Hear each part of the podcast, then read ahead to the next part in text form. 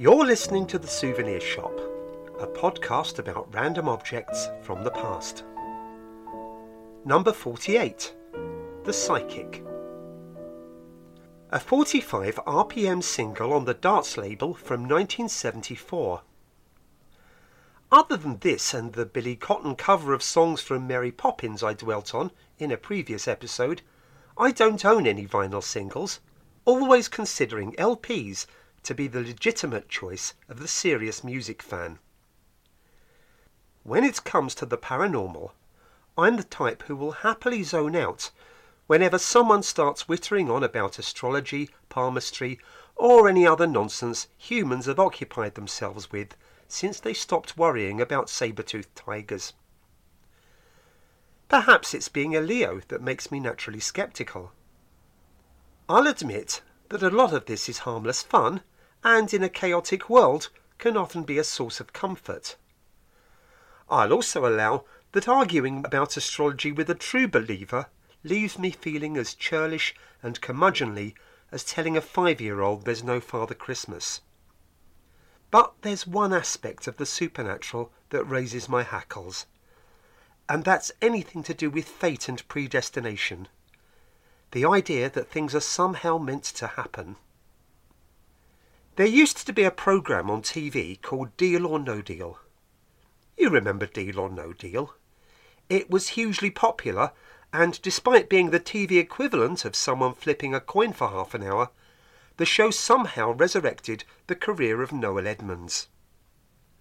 As the leading contestant neared the top prize, the poor viewer was treated to the sight of them summoning the spirit of the Delphic oracle. They would do this by pulling that constipated, eyes tightly shut, red faced expression people do when they think they're being psychic. If the contestant won the jackpot on Deal or No Deal, they would never say, Thanks, Noel. I guess I just got lucky. They would put it down to fate, kismet, the big man upstairs, and the skills inherited from a long line of mystics and necromancers. So my question to someone who insists on everything being decided in advance by fate is always, why do you look both ways when crossing the road? After all, nothing will happen without the approaching car having your name on it, which won't happen unless your parents unkindly registered you as Skoda Octavia at birth. For me, the future is genuinely unwritten. Or, as the old Jewish joke had it, how do you make God laugh? Tell him your plans. Except, except, about four decades ago, something happened that genuinely rattled my ideas about fate. An incident made even more troubling by the fact that its weirdness was matched only by its lack of any significance. In 1974, at my school, there was a band called Kid, comprising six of my fellow schoolmates. I'm using schoolmates in the loosest sense here. The band didn't know I existed, except for the drummer, who was in my form and along with the rest of the class hated my guts. Kid were competent enough musicians, but their choice of material and performance style was clearly aimed at people who found the new Seekers a bit too heavy metal. Our school, Highams Park Senior High, had some form in producing successful bands. The Honeycombs, with their female drummer, Honey Lantree, had a massive global hit with Have I the Right, and then, about two decades ago, Blazing Squad saw a lot of chart action by telling the world about growing up in the mean streets of Chingford.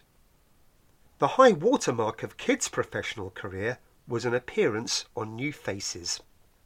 For those of you too young to remember, New Faces was a talent show mostly featuring cabaret groups with names like Civvy Street or the Cosmopolitans, and comedians in velvet dinner jackets telling the kind of joke that began, A Pakistani trade unionist goes into an Irish mother-in-law's chip shop. Kid did not achieve the level of fame enjoyed by other New Faces hopefuls like Lenny Henry or Showaddywaddy.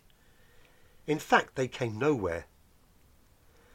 They disbanded a year later, but not before they recorded the song they performed, Young Love, which, despite enjoying healthy sales in Chingford and Highams Park, didn't trouble the charts.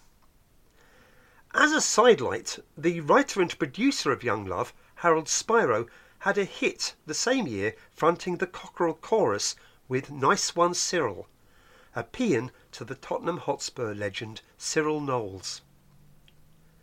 Five years later, in 1979, I was now in my second year at university in the city of Hull, a location chosen precisely because Hull in the late 1970s was in every possible way a very long way from Chingford. For example, at Hull I wasn't despised by everyone in my class, because I'm still friends with many of them over 40 years later. In May of that year I had a small but troubling medical issue which needed attention at Hull Royal Infirmary, and on a lecture-free Wednesday afternoon took the bus there. I was running early and decided to get off the bus and walk down Hessle Road, which leads to the hospital.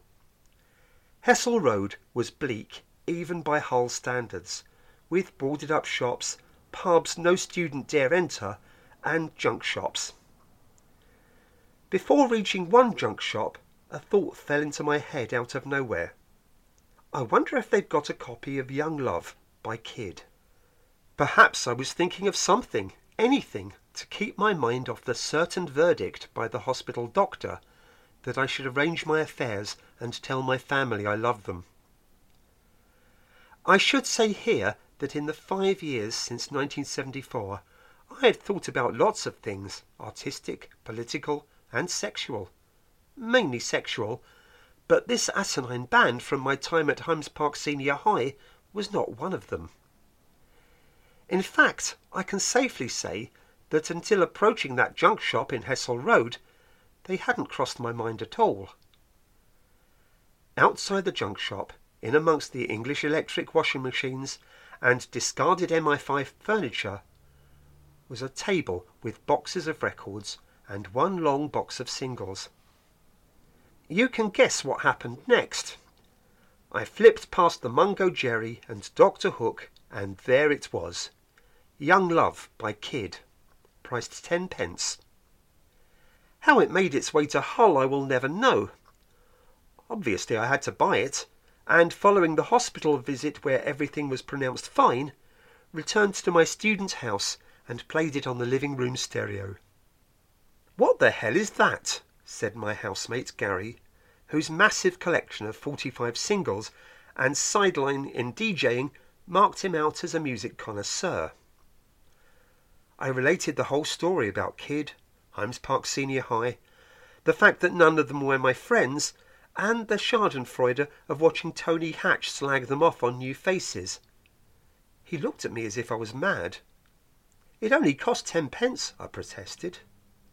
They saw you coming, mate. I still have the single, but it hasn't been played since. It serves as a reminder that whether fate exists or whether we live in a universe of chaos and chance, kept in check by the laws of physics, the truth is something none of us can possibly fathom. Whatever the case, I'm still left wondering why my sole encounter with the paranormal involved a terrible single by a school band rather than anything tangibly useful. Why did fate not tell me to buy shares in Microsoft, or for that matter buy shares in Zoom in 2019? Why didn't a treble on Brexit, Donald Trump, and Leicester City fall into my head in 2015? Perhaps it did, and I wasn't listening. I mean, I ask you, Leicester City? Do me a favour. That was The Psychic, written and read by Matthew Diamond. If you enjoyed this, then please like, subscribe, and leave a review wherever you get your podcasts. You can also drop me a line at souvenirshoppod at gmail.com. I'll see you next time.